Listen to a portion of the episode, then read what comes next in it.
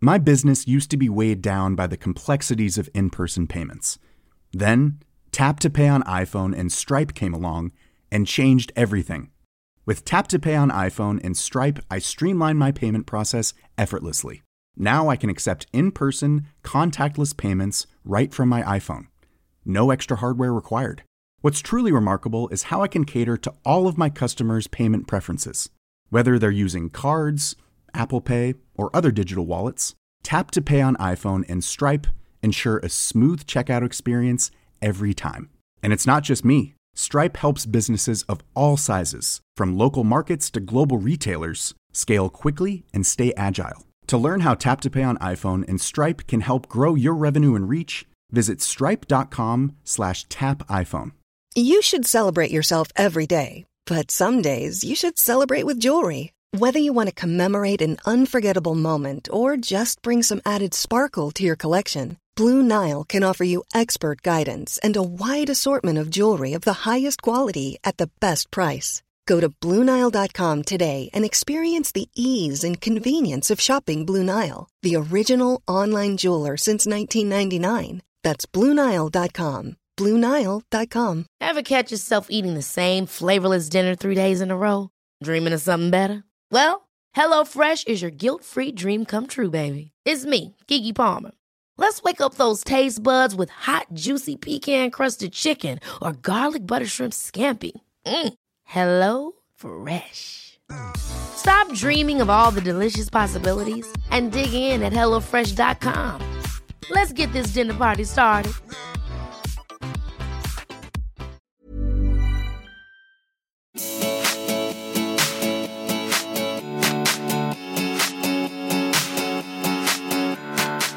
Vare sociala medier är det idag enklare än någonsin för lokala företag att snabbt bli globala och för små företag att bli stora.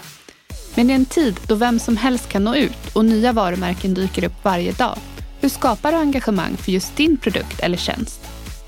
I det här avsnittet av Bara Business pratar vi om hur man bygger upp sina kanaler på sociala medier. Vad fungerar egentligen idag? Om du vill använda influencers för att få ut din produkt, vilka krav kan du ställa på den du samarbetar med? Allt detta i dagens avsnitt och självklart har vi bjudit in en inspirerande gäst. Hej Camilla! Hej Veronica, har du haft en bra vecka? Ja, men det har varit eh, en bra vecka tycker jag. Har du haft en bra vecka? Mm, absolut. Det har varit alltså en sån här vecka för mig. Jag sa det till vår kollega Amelie igår att man, man har liksom en arbetsuppgift inom varje område. Det är lite ekonomi, man ska ut med något på Instagram, man ska förbereda ett event.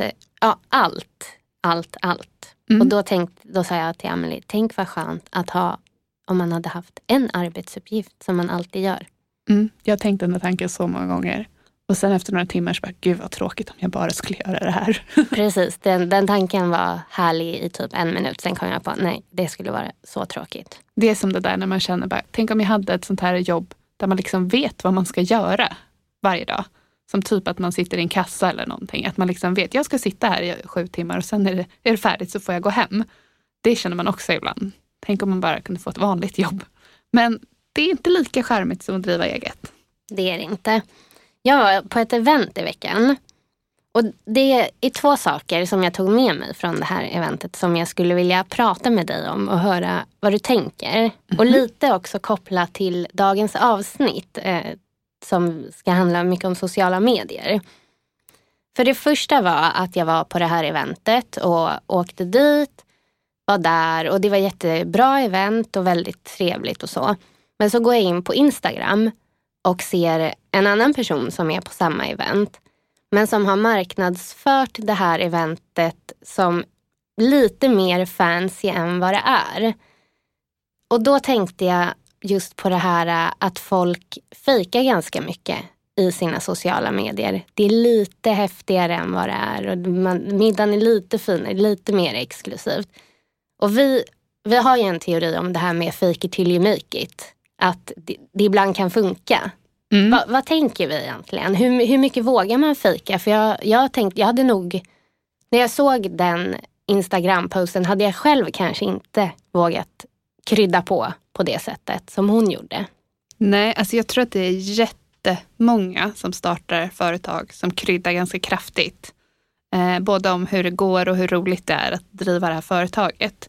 Eh, och till viss del så funkar det säkert. För det är ingen som vill hänga med en loser. Alla vill ju hänga med liksom den som är bäst. Eh, och den som är häftigast och den som är hetast just nu. Så till en viss gräns går det där säkert. Men jag tror man också kan vara ute på lite djupt vatten. För hela trovärdigheten kan ifrågasättas när det börjar bubbla upp sådana här saker. Som du då som i samma bransch. Eh, och det var väl ganska trevliga människor på det här eventet med höga positioner inom, inom vår värld. Och de var ju också på det här eventet och de ser också det här och tänker, men det där var inte det jag upplevde. Eller det var inte riktigt så det var kanske. Och då tror jag att man kan börja ifrågasätta trovärdigheten runt hela, både personen, men kanske också företaget. När man då hör samma person berätta att gud, det går så himla bra för mitt företag. Och så, känner, alltså, så har man sett en sån där bild. Någon annanstans så tänker man att kanske inte går så himla bra som du vill ge sken av. Och det där är ganska farligt för i business så måste man ju också veta förutsättningarna med den man gör business med. Så att jag tror att det är en balansgång det där. Alltså det är klart att man inte vill framstå som en loser. Men man ska nog vara försiktig med hur man publicerar saker och på vilket sätt. För till sist tror jag att det där bara slår tillbaka på en. Men ja, i... men det där är klurigt. För jag mm. förstår ju verkligen, för det där byggde hennes personliga varumärke. Hade jag inte varit på samma event så hade jag ju tänkt, oj jäklar vad coolt, hon ska göra det här ikväll. Och så hade du tänkt, där hade jag velat vara. Precis. Eh, så frågan är, de som är på eventet kanske tycker att ah, det där var lite knasigt. Eh, men det finns ju väldigt många som inte var där och säkert nu tycker att hon är supercool. Mm. Och hon har byggt sitt personliga varumärke. Mm. Måste jag krydda mina inlägg för att vara attraktiv? Och för att hänga med? För att inte slås ut av alla andra? Precis. Mm. Du är ju lite bättre än oss på att krydda. Ja, alltså jag tycker att man kan göra det ibland för att alla andra gör det. Och jag blir jättenervös när vi är tillsammans och du kryddar och jag försöker hålla minen och eh, inte säga något då. Ja. För att jag ja. Veronica avrundar neråt och jag avrundar uppåt. Ja, nej, men jag kan tycka att det där, jag är nog väldigt ärlig i, i, som grund. Jag tycker att det är svårt att, att krydda för jag tänker att man säger inte riktigt sanningen. Nej, och det där jag är, inte, jag är också en väldigt ärlig person. Jag skulle inte ljuga om saker. Det är inte det det handlar om. Utan jag kan ibland, som du beskriver den här äh, tjejen som delade det här inlägget på, på Instagram. Så skulle jag mer kunna göra. Åh gud, jag är på den här coola middagen. Liksom. Jag skulle inte ljuga om någonting och skulle inte hitta på något. Men att man vinklar ur en lite mer fördelaktig bild kanske än vad det egentligen är. Men och det är ju jättebra till exempel ibland när man är på möten och jag tänker också det här på någon, någonstans är det ju också det här på anställningsintervjuer att tjejer kanske inte är lika bra på att eh, lyfta sig själva.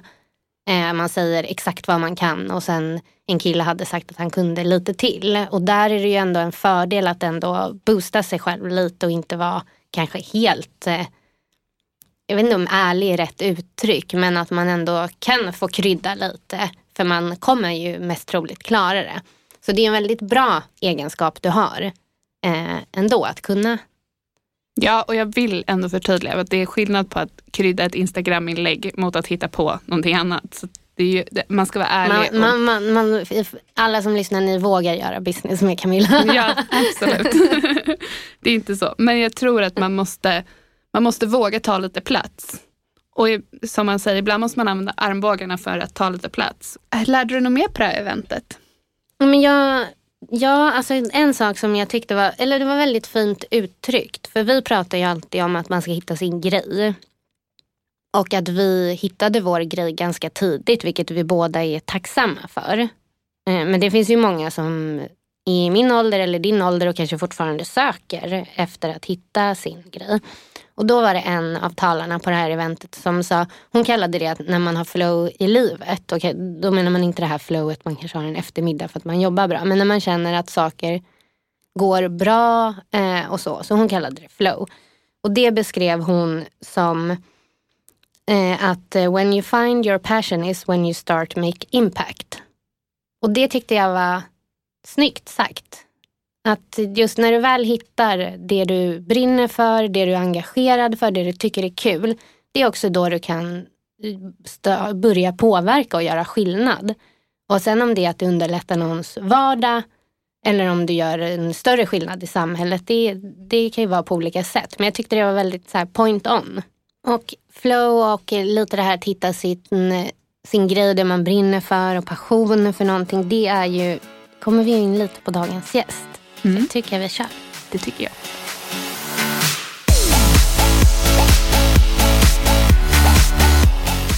Idag kommer vi att träffa Emily Ekman, även känd som 34 kvadrat.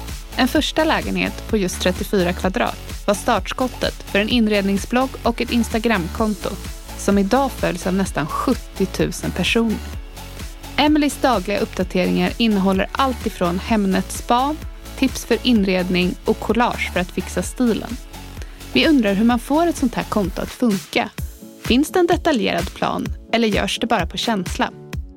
Med tiotusentals följare kommer även makt. Bland annat att synliggöra andra företag och varumärken. Hur väljer Emelie sina samarbeten? Vad får henne att absolut inte göra ett samarbete? Och vilket samarbete är hon egentligen mest nöjd med? Vad kul att du ville komma och gästa vår podd Bara Business. Tack så mycket. Det känns jättekul att vara här. Jag är supersmickrad. För de som inte känner till dig och kanske framförallt eh, din blogg och Instagram 34 kvadrat som du har. Kan du inte berätta lite, vad är 34 kvadrat? Eh, 34 kvadrat, det började ja, vad är det? för sju år sedan som en inredningsblogg. Eh, som jag skrev mycket för min egen skull. Men idag är det också ett Instagramkonto. Eh, där jag bjuder på inspiration. Eh, både från mitt eget hem men även från andras. Eh, ja, inredning helt enkelt. Mm. Och väldigt bra tips. Eh, vi båda följer kontot och senast i veckan så var jag och köpte något som du tipsade om. Mm, vad Så, roligt. Ja, väldigt kul att följa. Men den här nischen då, hur kom det sig att du började med inredning? Eh, jag startade som sagt bloggen för eh, ja, massa år sedan. Det var så att jag skulle flytta till min eh, första lägenhet som var på just 34 kvadrat. Så då ja, startade jag en blogg där jag samlade inspiration till den här lägenheten. Ehm, så att jag skrev ganska mycket för min egen skull egentligen. Och sen så när jag väl hade flyttat in då började Instagram bli stort. Och jag var nog ganska så sen på den bollen.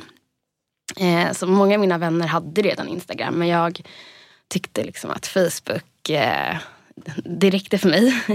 Men sen så skaffade jag i alla fall Instagram efter många om och men. Och då hittade jag så här inredningsinspirationskonton men ganska mycket utländska konton. Eh, och så kände jag att men det där kan jag också göra fast jag ville eh, ja, bjuda på min stil och min smak. Så att, eh, då startade jag Instagrammen. Och så började den växa och då kände jag att jag också ville satsa mer på bloggen. Så då började jag skriva liksom, bloggen även för andra och inte bara för mig själv. Så när du startade, var det, gjorde du, när du startade det här Instagramkontot, gjorde du det för att du ville nå ut med dina tips till andra eller var det mer för din egen skull? Du sa att du hade sett andra Ja, konton. precis. Nej, men jag tänkte nog att det var eh, lite för andra. Alltså från början bloggen som sagt, den var mycket för mig själv. Men Instagramen var mer att jag kände att ah, jag kan också göra det där. Och då ville jag göra det för andra också. Mm. Kul. Men hur såg planen ut då för 34 kvadrat? Hade du liksom en plan att så här, nu när jag startar det här kontot och den här bloggen så ska de här inläggen upp eh, och jag ska eh, ah, varje vecka ska jag lägga upp så här många inlägg eller var det mer känsla? Mm, till en början var det ju väldigt mycket bara för att det var liksom roligt. Och och alltså, som sagt, på den tiden var inte Instagram så här jättestort. Och, eh, alltså det fanns inte alltså, influencers på det sättet riktigt. Så att då var det ju kanske inget affärstänk egentligen utan mer en rolig grej. Men sen har ju eh, liksom, det växt fram med tiden. Att man har eh, ja, fått göra upp en plan bättre och sådär. Men från början var det väldigt sporadiskt. Så. Och hur ser det ut idag? Hur planerar du innehåll? Eh, jag har ju ett liksom, annat heltidsjobb vid sidan av det här. Så att jag eh, brukar sätta mig på söndagar och planera veckan. Och så har jag i bloggen vissa fasta eh, alltså kategorier eller inlägg. Så varje tisdag bjuder till exempel på en inredningsdetalj till eh, budgetpris. Under 500 kronor. Eh, på fredagar brukar jag lista fyra fredagsfavoriter.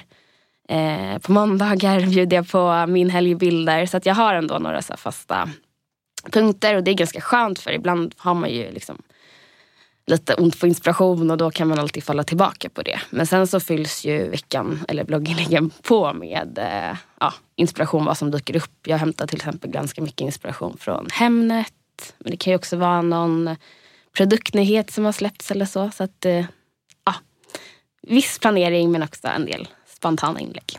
De här uh, fasta temana som Mm. du har, hur har du kommit på dem? Eh, testar man sig fram eller liksom, hur, hur hittade du de grejerna? Eh, ja, jag tror att jag satt mig egentligen själv och brainstormade lite och frågade också mina läsare vad de ville ha. Eh, eller ville läsa. Och då eh, Eh, är det många som vill ha tips på budgetinredning. Eh, jag kan säga det också att när jag liksom började med bloggen, anledningen till att jag tror att den och Instagramen att det växte var att på den tiden så fanns det inte så mycket inredningsbloggar som skrevs av så här, unga människor som bodde litet. Idag har ju liksom ja, hela influencervärlden verkligen exploderat och det finns ju otroligt många duktiga bloggare. Eh, men då ja, tror jag att jag fyllde något slags tomhål. Att eh, det var ganska mycket ja, men folk i min ålder som var så här, skulle flytta till sin första lägenhet och man ville ha tips och inspiration på lite mer prisvärd inredning. Eh, ja, det fanns mycket bloggare som kanske var mammor som bodde i stora villor. Men eh, ja, jag tror att jag hittade liksom min målgrupp där ganska Du hittade ett, ett behov på Ja marknaden. men precis. Vad, för du säger det att du har ju ett heltidsjobb också och sen driver du bloggen och Instagram som någonstans också skulle kunna vara ett heltidsjobb och eh, tar mycket tid. Eh, hur, vad driver dig till att fortsätta med bloggen? För du skulle ju egentligen inte behöva den eftersom du har ett jobb. Ja precis. Nej, men, eh, jag ser ju egentligen inte alltså, bloggen som ett jobb. Det är ju det men jag tycker att det är så fruktansvärt roligt. Så att eh, jag gör det mycket för att jag ja, känner att jag får ut så mycket liksom, glädje och jag får träffa så mycket olika roliga spännande personer. Och eh, i framtiden så hoppas jag att jag kan liksom, kombinera mitt eh, vad ska man säga, min, mitt inredningsintresse och mina sociala kanaler med eh, eh, ja, min, min riktiga yrkesroll. Så För du jobbar ju med fastigheter i vanliga fall. Bostäder, ja. Mm. Eh, Så att det finns ändå ja, synergier där. Som man säkert kan bygga vidare på. Och eh, när du startade det här kontot, hur lång tid tog det tills eh, det tog fart med 34 kvadrat? För vi är ju lite bekanta, eller väldigt bekanta sedan innan. Och jag vet ju att jag visste ju inte att du drev det här kontot Nej, från början. precis. Det gjorde du ju lite hemligt Ja. för oss kompisar. Ja. Hur, hur lång tid tog det? Tills det tog Ehm, fart? alltså, som sagt, i början så var det ju ett väldigt så här, ja, men inspirationskonto och jag tror att jag så här, eh, tyckte att det var lite pinsamt eller skämmigt att liksom så här, aha, ska hon försöka starta någon stor blogg nu eller så. Så då eh, gjorde jag det ja, lite anonymt, skrev inte ut mitt fulla namn och sådär. Eh, men som sagt, det fanns inte så mycket inspirationskonton och inte inredningskonton på Instagram på den tiden. Så det gick ändå relativt fort. Jag tror att, eller jag minns att jag startade Instagramen 2012 eller om det var 2013 och 2015 hade jag 10 000 följare. Men det man ska ha med sig också är att Instagram var ju inte lika stort så att på den tiden var ju 5 000 följare, så jättemånga följare. Ehm, så att eh, och ja. hur fick du fler följare? Hur, vad, Eh, vad var nyckeln till det? då, alltså Instagram har också så förändrats Mm. väldigt mycket men då handlade det mycket om att så här, eh, hashtagga, eh, alltså synas, kommentera, eh, tagga olika konton. Eh, och så är det väl delvis nu också, att man måste vara ganska aktiv för att ja, komma upp i flödet. Så att säga. Är det, vad, är det någonting, du säger att det har förändrats ganska mycket. Hur, hur får du följare idag? Um, ja, så det är väl uh, lite samma sak att man måste synas. Du måste vara aktiv, du måste kommentera. Um, och få dina bilder att få spridning. Alltså det skulle jag säga är det enklaste tipset. Nu eh, delar jag som sagt inte bara mina egna bilder utan eh, även sånt som inspirerar mig. Men då är jag också väldigt tydlig med att det inte är mina bilder. Eh, men eh, jag tror att om man till exempel som, om man skulle vilja starta ett Instagramkonto då är det väldigt viktigt att man har eget material. För då kan det repostas, repostas och eh, ja, få spridning. Så det är nog det enklaste sättet egentligen. Mm. Man ska ta egna väldigt, väldigt fina bilder. Exakt. Som man kan dela. ja. Eller, alltså det beror ju lite på vad man har för nisch på kontot också. Jag tänker att eh, man kanske pratar om psykisk ohälsa jätteofiltrerat eller man kanske har någon superprodukt som man vill visa. Så det beror lite på vad man har för syfte också med ja, sitt konto. Hade du koll på allt sånt här? Ta snygga bilder, var du bra på det? Eller fick du lära dig det under gång? Liksom? Eh, jag hade ingen koll alls. Nej men som sagt på den tiden så det är ju någonting man märk verkligen märker har förändrats. Att folk har ju blivit så himla duktiga på att ta bilder.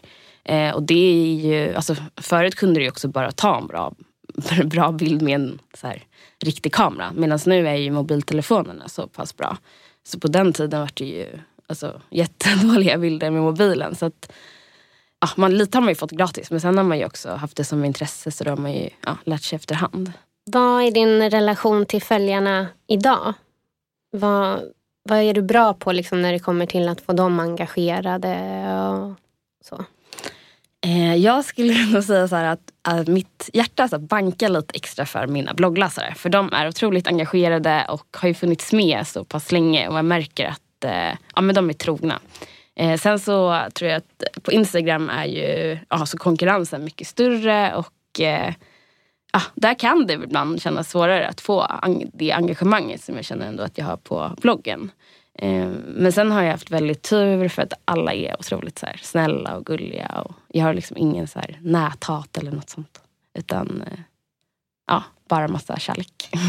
Är det någon viss typ av inlägg eller någon viss typ av aktivitet som du gör som du märker engagerar följarna lite extra eller läsarna? Ja, men jag tror verkligen på det här med att skapa eget material. Eh, jag vet att till exempel när vi har gjort Ikea-hacks hemma, alltså eh, byggt egna grejer eller sån här do it yourself. Eh, att det, det är någonting som uppskattas. Eh, att man kommer med något liksom, nytt och inspirerande. Du har ju varit inne på det lite, men om man då sitter och vill starta ett eh, konto idag och det kan antingen vara att man vill starta ett inspirationskonto för inredning eller mode eller vad det än kan vara. Eller att man sitter och har startat ett företag och vill starta ett konto kopplat till det. Vad, vad ska man tänka på idag? Eh, för som sagt, lite saker kanske har ändrats på Instagram och med bloggar och så. Har du några tips? Eh, ännu en gång så vill jag slå ett slag för att liksom producera väldigt fina bilder. Eh, ja, lägg lite extra krut på att ta fina bilder helt enkelt. Eh, det känns som att det är eh, ja, en hygienfaktor idag. Har du något tips där? Vad, man, vad, vad tänker du på när du tar egna bilder? Är det, har du någon app som du kan tipsa om eller något, något litet hack? Eh, nej men man kan ju också försöka ha lite så samma tema på bilderna. Så att man kanske använder samma filter eller så att det finns en röd tråd genom liksom, feeden. Så att eh, även den ser bra ut, inte bara den enskilda bilden. Utan att man kanske ja, tänker lite på hur eh, ja, själva feeden ser ut. Eh, sen så, ja det beror helt på vilken produkt det är man ska marknadsföra och sådär. Men liksom, färg är ju alltid bra, det får folk att haja till lite grann. Och jag älskar ju blommor så man kan ju försöka ja, variera sig. Och sen tror jag att det är jättebra att blanda upp eh, alltså, detaljbilder även med mänskliga eh, foton så att det inte bara är massa produktbilder utan att man även får se eh, företaget eller personerna bakom kontot. Har du något mer tips om man startar kontot? Då? Så bra bilder? Ja, bra bilder. Eh, börja följa och kommentera, så syns på Instagram. Eh, be alla dina kompisar att följa dig. eh, jag tror att man måste komma över den här magiska gränsen. Nu vet jag inte exakt vad den ligger på men för att folk ska liksom våga börja följa någon. Så att det inte känns som att man börjar följa någon privatperson och känner sig så påträngande. Utan att det ska verkligen kännas som ett offentligt konto. Det känns lite som så här när man pratar med eh, människor som jobbar med Instagram och bloggar att det finns ingen, ingen magisk formel för hur man lyckas utan det är hårt jobb precis som i allt företagande egentligen. Mm. Att vara aktiv. Absolut. Det liksom inte finns något så här magiskt recept som man får 50 000 följare över en natt. Liksom. Nej, verkligen. Och just kontinuitet. Att fortsätta posta. Mm, och exakt. Kanske som du sa, var inne på tidigare, det här hitta vissa teman så de som följer känner igen Mm. sig. Och så. Kan du se några trender idag på Instagram och bloggar? Det känns generellt som att folk har vågat eh, bjuda lite mer på sig själva. Så att allt inte är lika perfekt som eh, det en gång i tiden kändes som att det skulle vara. Så nu vågar folk kanske så visa eh, sitt stökiga hem och inte bara så här, den perfekta ytan. Eller man vågar gå ut med till exempel som Bianca Ingrosso, att hon har haft att störningar. Att, ja, allt är inte alltid perfekt. Så det känns som ett framgångskoncept att våga visa sitt liksom, sanna jag. Nu har du ju väldigt mycket följare, redan snart 70 000. Mm. Men kan du bli stressad av att du hela tiden måste öka antalet följare? Eh, Jag tror att branschen, eller så, ja, Instagram generellt går mer åt att alltså, det är inte följare som är viktigt utan det är det här engagemanget. Eh, och jag tror att många företag också liksom börjar eh, se det. Eh, vilken målgrupp vill man nå ut till? Och jag har till exempel en del utländska följare. Som det är en svensk tjänst till exempel så är ju inte de intresserade av dem. Eh, Så att jag tror att eh, företag börjar bli mer medvetna om att det också går att ställa vissa krav på att få se liksom, statistik över kontona. Eh, så personligen känner inte jag så mycket stress eh, över just följare utan snarare liksom att eh, ja, Instagram har som sagt förändrats och det finns så här algoritmer som gör att man hamnar ibland liksom i lite radiotystnad eller vad man ska säga.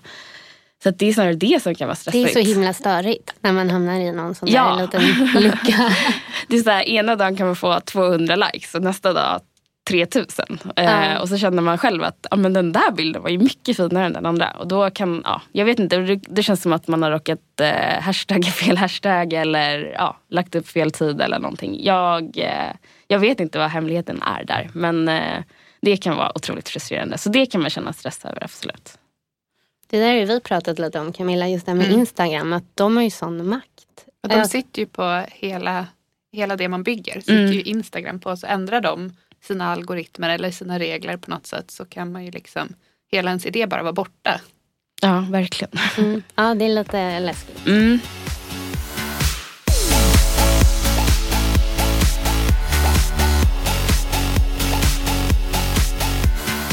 Vi har ju en del i podden som vi kallar Svettiga sanningen. Mm. Eh, och kan inte du berätta om något misslyckande eller när det inte har gått så bra som du har varit med om när du jobbat med 34 kvadrat?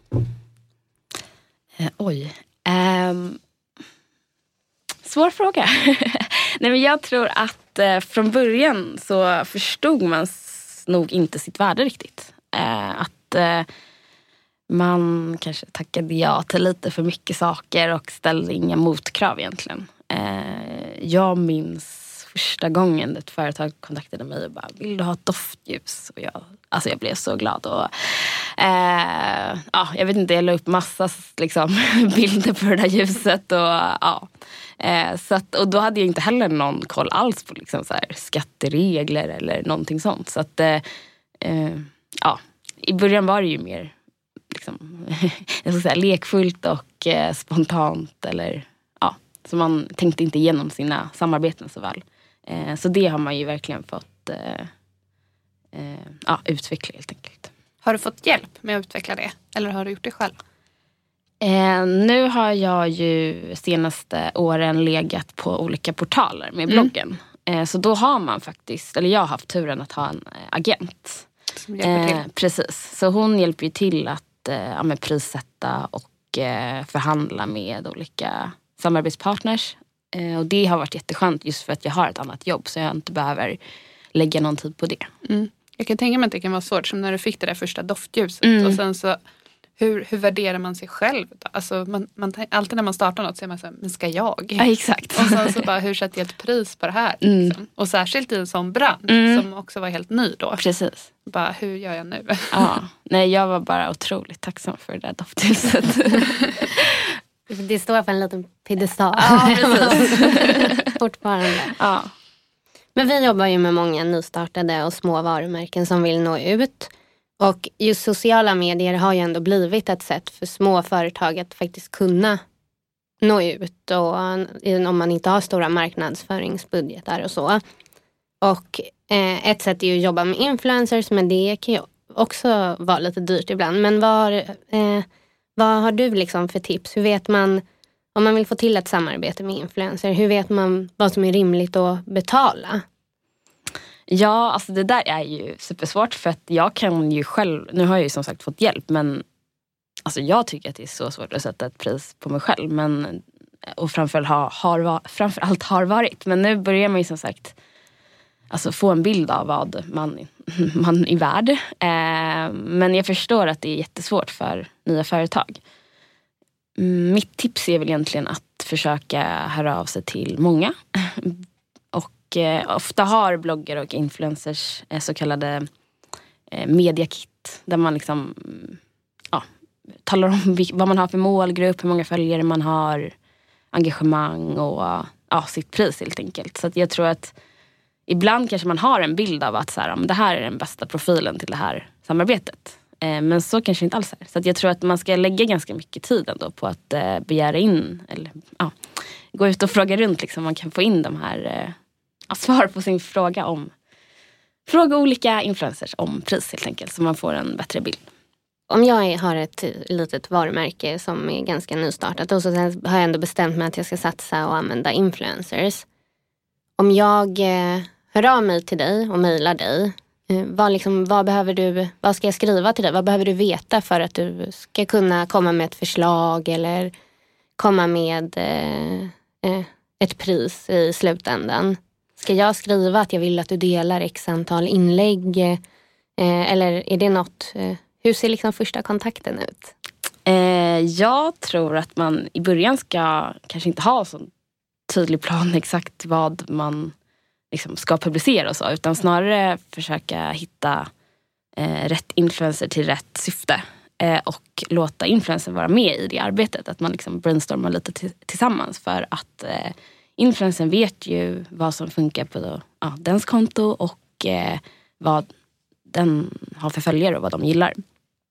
Så Eh. lite att man ska vara tydlig med syftet till att man vill att just 34 kvadrat ska ja, skriva om det här. Precis. Det, kan ju, alltså, det gäller ju som, nytt, eller som företag om man kontaktar influencer att man har en tydlig liksom, bild av vad är det man vill ha ut av samarbetet. Är det att man vill ha hjälp att få fina bilder? Eller handlar det om att man vill generera sälj? Eller handlar det om att man vill lyfta varumärket? Eh, jag tror att liksom, olika, alltså förhoppningsvis så genererar ett samarbete i allt detta. Eller, ja. Men eh, ja, jag tror där kan man vara lite tydligare och tänka till. För jag tror att olika influencers är bra på olika saker. Ja, men det är bra. Bra tips. Och som sagt, låt influencern vara kreativ och eh, vara med i utformningen av kampanjen. Är det någonting som man absolut inte ska skriva om man vill få till ett samarbete? Finns det några så här big no-nos eh, som många gör kanske?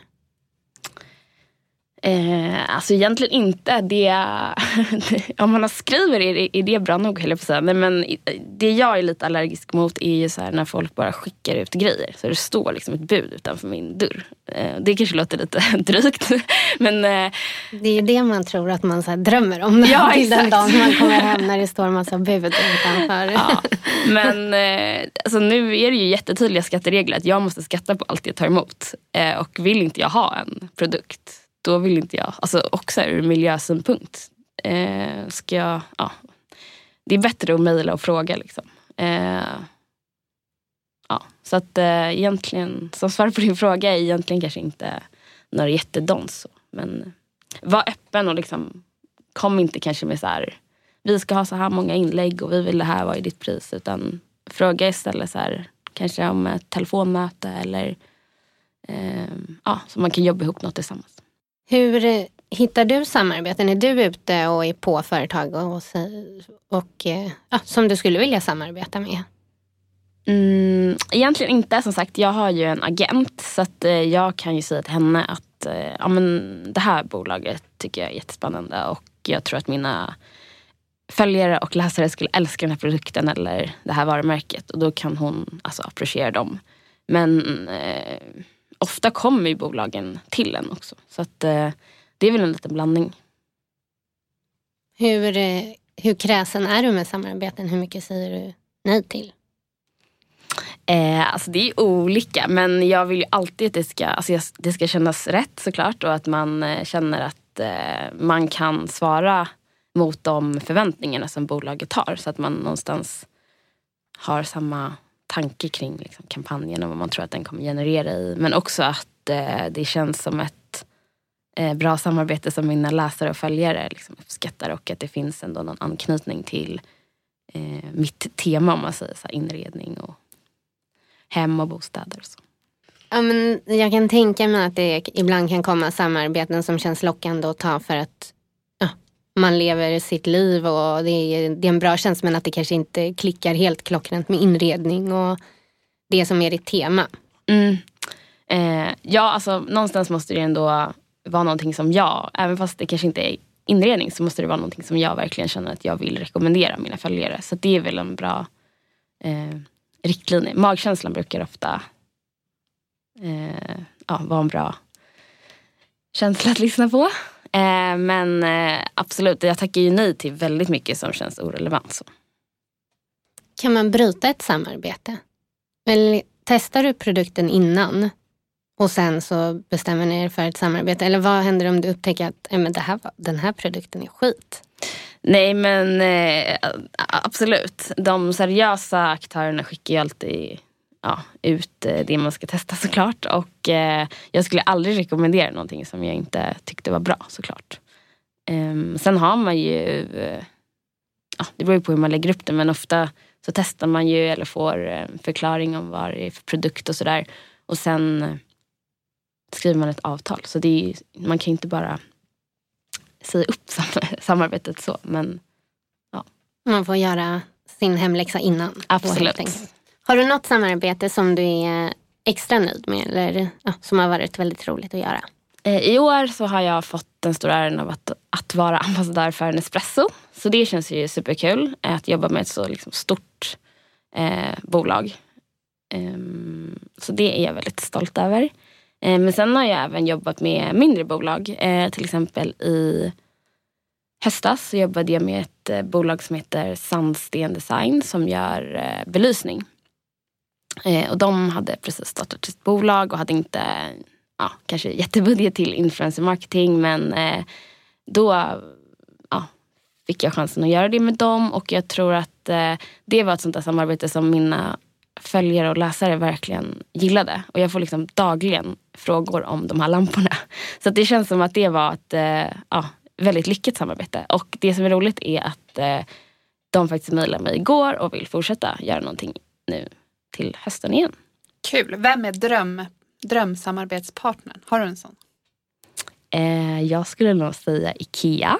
Mm. För det rimmar så himla bra med eh, 34 kvadrat och liksom vad jag och 34 kvadrat står för. Eh, just det här med att alla ska ha råd och möjlighet att skapa sitt drömhem. Oavsett hur stor plånbok man har eller hur stor bostad man har. Så att, eh, det skulle vara superroligt. Och förutom då 34 kvadrat och blogg och instagrammare så är du ju faktiskt företagare nu. Mm. Skulle du säga att du är en ofrivillig företagare? Eh, eller tycker du att det är kul att eh, driva företag? Eh, alltså jag önskar att jag skulle kunna säga så här, ja, men det är det roligaste jag vet. Eh, och det är ju på ett sätt. Alltså jag älskar ju att blogga och instagramma och göra olika kampanjer och få vara kreativ och så. Men eh, själva, alltså det är ju tiden för mig som är lite en bristvara eftersom att jag har mitt heltidsjobb. Eh, hade jag haft mer tid hade jag förmodligen tyckt att det var liksom superkul. Men nu har det blivit lite att eh, ja, det kanske är lite ofrivilligt. Jag tror en fråga som många av våra lyssnare funderar på är, kan du leva på det här? Eh, ja, det beror ju lite på vad man har för, eh, vad ska man säga? Omkostnader. Eh, ja, men precis. man, eh, eh, nu har jag ju som sagt mitt heltidsjobb så att jag tackar inte, absolut inte ja till alla förfrågningar jag får. Eh, sen så hade jag inte haft mitt heltidsjobb då hade jag också haft mycket mer tid att kontakta nya företag och liksom lägga ner ännu mer tid på kampanjer men också kanske ta till exempel inredningsuppdrag och sånt. Så då hade jag säkert kunnat leva på det. Vad är planerna framåt då med 34 kvadrat? Hur stort eh, kan det bli? Har du några så här, mål och visioner med vad det ska bli? Eh, jag, som jag var inne lite på innan så har jag ju som sagt då mitt heltidsjobb eh, som jag har lagt massa år i skolbänken på att få. Som jag tycker liksom också är det roligaste eh, jag vet. Eh, så att för mig just nu så trivs jag väldigt bra med den här balansen ändå. Att kunna kombinera båda två. Eh, och som jag nämnde tror jag lite innan där var att i framtiden, alltså kanske om tio år, då hoppas jag verkligen att eh, jag eh, kan bygga liksom mitt eget varumärke och har lärt mig så mycket om fastighetsbranschen och bostadsutveckling att jag kanske kan starta ett eget som kombinerar de här två. Så det är väl den långsiktiga planen. Du kombinerar ändå två bra saker. Man har tryggheten i sitt jobb och man får utvecklas och man får eh, kollegor. Ja, precis. Och, eh, och sen så ändå få göra din grej vid sidan av. Mm. Det måste ändå vara superroligt att få just den balansen. Ja. Och eh, jag brukar skoja och säga det att det funkar jättebra nu. Så här. Jag har inga barn, jag har ganska mycket tid på kvällarna ändå. Så att, eh, ja, än så länge har det funkat jättebra faktiskt. Har du något bolag som inspirerar dig just nu? Eh, jag måste ju säga att jag inspireras sjukt mycket av alla duktiga tjejer som har de här stora Instagram-kontona och eh, faktiskt har gjort business på det. Alltså titta bara till exempel på eh, ja, men Bianca Ingrosso eller Isabella Löwengrip. Eh, ja, jag tycker att det är så, här, så roligt att det är i en eh, kvinnlig bransch som har skapats av kvinnor. Eh, och att folk liksom lever på det här. Så det inspirerar mig absolut. Kul att träffa dig Emelie och superroligt att du tog dig tid att komma hit. Eh, det har varit jätteroligt att höra dina tankar och dina, ta del av dina drömmar och visioner idag. Eh, tack för att du kom. Tack. Tack för att jag fick komma. Så kul att träffa Emelie idag. Alltså verkligen inspirerande att höra. Och jag tar med mig lite saker från eh, samtalet med Emelie. Och hon tipsade ju om två saker som var viktigt om man som litet företag, eller som företag generellt, vill annonsera eller använda sig av influencers för att nå ut med sitt varumärke. Och dels så var det ju att veta vad man vill med sitt varumärke. Vad är syftet med att anlita en influencer? Att man ska vara på det klara med om det är jag vill bygga mitt varumärke. Jag vill driva försäljning. Att man verkligen tänker igenom vilken av de här olika delarna som finns. Vad är det jag vill göra med det här? För det kan vara olika influencers som passar bättre för olika områden beroende på vad du har för syfte. Och hon tipsade också om att man skulle begära in mediakit från influencers där de samlar sin statistik. Eh, och där är det oftast både statistik och priser på hur, hur de kan jobba med en som bolag. Och då kan man jämföra också så man kan få liksom en bild av hur olika influencers ligger i prissättning. Ja, man undviker att bli lurad av någon till exempel eller mm, får betala för mycket. Precis, så man får en bra bild av hur marknaden ser ut. Eh, och det tycker jag var, var, var bra tips att ta med sig. Hon sa ju också att man ska låta influencers vara med i samarbetet redan från början. Alltså utforma hela liksom, kampanjen eller vad man ska säga. Och eh, det tycker jag också var ett väldigt bra tips. För att hon menar ju på att hon känner sin marknad bäst. Och det, det måste man ju hålla med om. Hon känner ju sina följare utan och innan. Hon, de har ju liksom vuxit med henne och hennes blogg och hennes konto. Så hon vet ju precis vad de gillar och vad de inte gillar. Så att ta in influencers i när man utformar sin annons eller vad det nu kan vara. Så att ta in dem tidigt och låt dem liksom ha synpunkter och bestäm inte det här ska du göra utan lyssna på så här kommer vi få bäst genomslag. Det är ju ett också superbra tips för att få in kreativitet i, i sitt liksom, bolag. Ett sätt att ta hjälp kring det. Eh, så det tycker jag är men verkligen bra tips. Ja. En annan sak som Emily eh, påtalade som jag tyckte var ganska coolt, det var ju att eh, hon nämnde att det här är en bransch som faktiskt till stor del är skapad av eh, unga kvinnor som faktiskt kan leva på det här idag. Eh, och det är lite spännande, så jag kollade upp vad branschen omsätter, influencerbranschen. Och det är alltså 660 miljoner bara i Sverige. Det är, alltså, det är över en halv miljard. Det är helt galet. Ja, och tillväxten i branschen ligger på 33 procent ungefär per år. Och det är, det är riktigt galet. Då är det också en bransch som har funnits relativt kort tid. Mm. Och det som är spännande med det här, det är kanske inte att egentligen att den, Eh, alla Instagramkonton och alla bloggar, utan det som är spännande är ju att det här skapar ju så mycket spännande möjligheter. Det kan vara, man kan ju liksom livnära sig på den här branschen på massa olika yrken. Man kan vara fotograf, helt plötsligt så finns det mycket mer jobb för fotografer än vad det har funnits tidigare. Det finns möjlighet att starta startups inom den här världen. Det finns en mängd olika bolag med, som använder AI-teknologi för att analysera flöden, för att analysera följare eh, och interaktioner. Det finns alltså hur mycket spännande saker som helst. Eh, och det tycker jag är spännande med en, så- med en ny bransch. Att här kan man kika in om man är lite nyfiken på att hitta en affärsidé. Verkligen. Och eh, även tänka hur man med, eh, ja men om man är fotograf eller ja, sådana yrken som underlättar för influencers. Så att, eh, ja, ut och sälj. Ut och sälj och framförallt kanske vara lite kreativ. Kan jag komplettera mitt fotografjobb, alltså det här klick-klick, med kanske någon annan form av verktyg som influencers kan ha nytta av. Här finns det ju massa spännande möjligheter och framförallt pengar uppenbarligen. Riktigt mycket pengar. Det är coolt. Verkligen. Supercoolt. Vi brukar ju alltid lyfta ett bolag som vi tycker har eh, någon anknytning till temat. Men idag tänkte jag att vi ska lyfta en Instagram istället. Eh, och det jag tänkte lyfta är Shudogram. Eh, jag vet inte om man exakt uttalar det så, men vi länkar eh, den här Instagram-profilen i, i, på vår Instagram så kan ni alla spana in. Men det här, Shudogram är ju en av världens första digitala supermodeller. Som, och det är även kallat robotinfluencers eller artificiella modeller. Och det tänkte jag var lite spännande att ta upp idag. För att eh, det sätter ju en helt ny dimension till den här branschen också.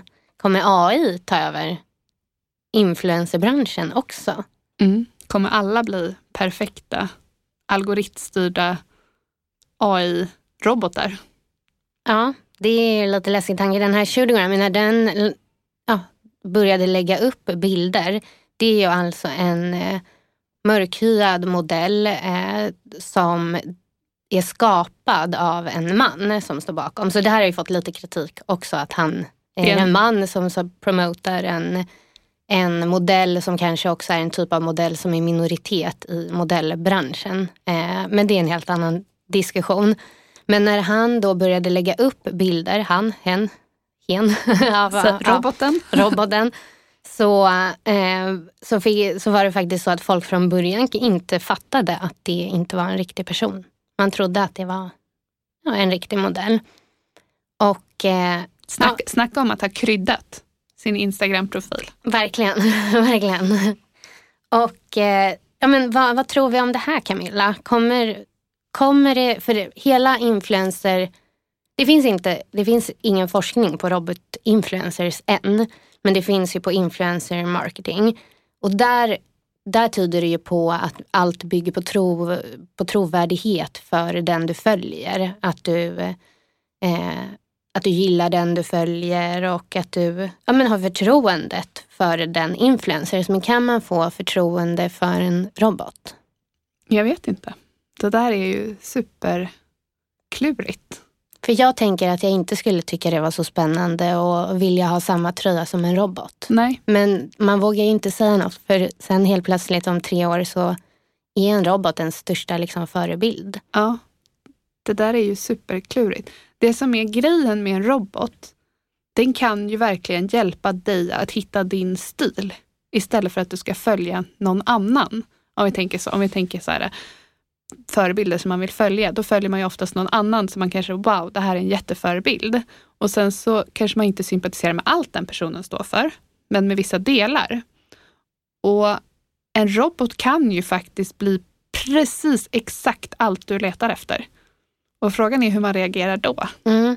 Och det här finns ju, för det finns ju någonstans två, två spår av det här med robotinfluencers. Det finns ju dels den här, som i det här fallet med Shootogram, där det är en person som står bakom en annan en profil som är skapad i datorn. Mm. Men sen finns det också det här om det blir helt automatiserat. Att med hjälp av algoritmer och så, så är det en robot som själv lägger upp inläggen. Mm. Så det är två sidor och det kanske är enklare om det finns en person bakom, tänker jag, att få förtroende. Mm. Men nej, jag vet inte, som du säger, samtidigt kanske det, det är en robot som kommer tycka exakt som jag och vara en kopia av mig som jag kommer älska. Mm. Ja, det, där, det är svårt. Alltså, om man tittar på det idag så skulle jag precis som dig känna så här att nej, men jag skulle inte vilja följa en robot. Det är inte på riktigt, det finns inte. Men man vet ju inte framåt hur man tänker. För sitter den där där och man bara wow, det här är precis så jag vill vara. Mm, Mm. Kanske. Ja, det är klurigt. Och det där, vad händer med vad kan man lita på, vad kan man inte lita på, vad är verkligt och vad är inte verkligt? Alltså, det, är, Det blir helt fel i huvudet till slut. då. ja, det kan bli jättemärkligt. Mm, lite läskigt, men som sagt, vi kommer säkert sitta här om tre år och det här är inget konstigt kanske. Nej, Det är ju ofta... det är ofta så det händer. Mm. Ja, och i alla fall den här Shootogram har ju fått, gör ju samarbeten idag med stora eh, globala modebolag. Så ja, det ska bli spännande att se vad det här tar vägen. Ni får jättegärna kommentera vad ni tycker sen eh, när ni har lyssnat på det här avsnittet på, vårt, eh, på vår Instagram. Det vore spännande att höra. Mm. Vilket avsnitt det har varit. Det känns som att vi har pratat om eh, väldigt mycket spännande idag. Ja, verkligen. Alltså mycket spännande nya grejer. Vill ni veta mer om Shootogram så följ oss på A Startup Story på Instagram så länkar vi till kontot där.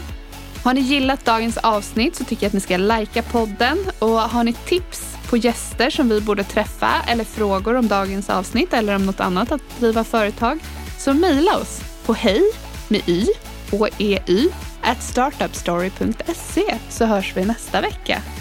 Ciao! Ciao, ciao!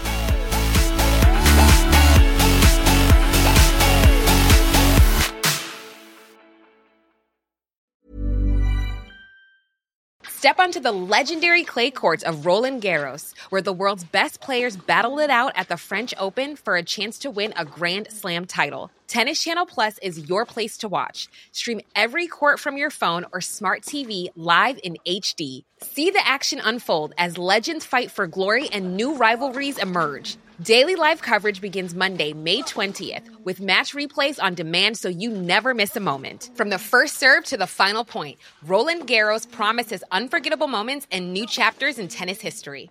Stream now with Tennis Channel Plus to be there when it happens. A lot can happen in three years, like a chatbot may be your new best friend. But what won't change? Needing health insurance. United Healthcare Tri Term Medical Plans, underwritten by Golden Rule Insurance Company, offer flexible, budget friendly coverage that lasts nearly three years in some states. Learn more at uh1.com. There's never been a faster or easier way to start your weight loss journey than with PlushCare.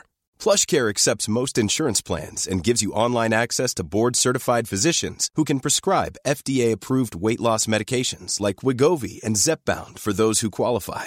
Take charge of your health and speak with a board-certified physician about a weight loss plan that's right for you. Get started today at plushcare.com slash weight loss. That's plushcare.com slash weight loss. plushcare.com slash weight loss. My business used to be weighed down by the complexities of in person payments. Then, Tap to Pay on iPhone and Stripe came along and changed everything. With Tap to Pay on iPhone and Stripe, I streamlined my payment process effortlessly. Now I can accept in person, contactless payments right from my iPhone. No extra hardware required. What's truly remarkable is how I can cater to all of my customers' payment preferences. Whether they're using cards, Apple Pay, or other digital wallets, Tap to Pay on iPhone and Stripe ensure a smooth checkout experience every time. And it's not just me. Stripe helps businesses of all sizes, from local markets to global retailers, scale quickly and stay agile. To learn how Tap to Pay on iPhone and Stripe can help grow your revenue and reach, visit stripe.com slash tap iPhone. Since 2013, Bombas has donated over 100 million socks, underwear, and t shirts to those facing homelessness. If we counted those on air, this ad would last over 1,157 days. But if we counted the time it takes to make a donation possible, it would take just a few clicks. Because every time you make a purchase, Bombas donates an item to someone who needs it. Go to bombas.com slash ACAST and use code ACAST for 20% off your first purchase. That's bombas.com slash ACAST, code ACAST.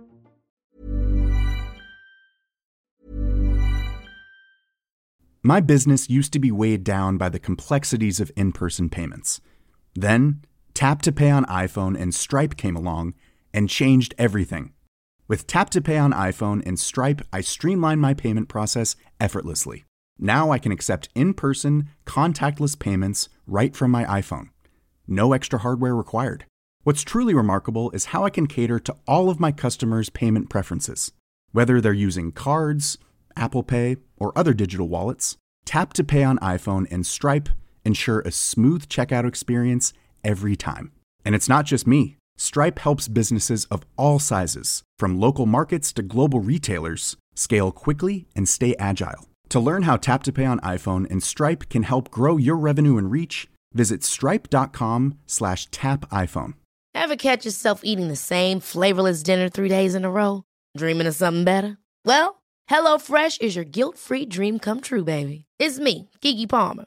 Let's wake up those taste buds with hot, juicy pecan-crusted chicken or garlic butter shrimp scampi. Mm. Hello Fresh. Stop dreaming of all the delicious possibilities and dig in at HelloFresh.com. Let's get this dinner party started.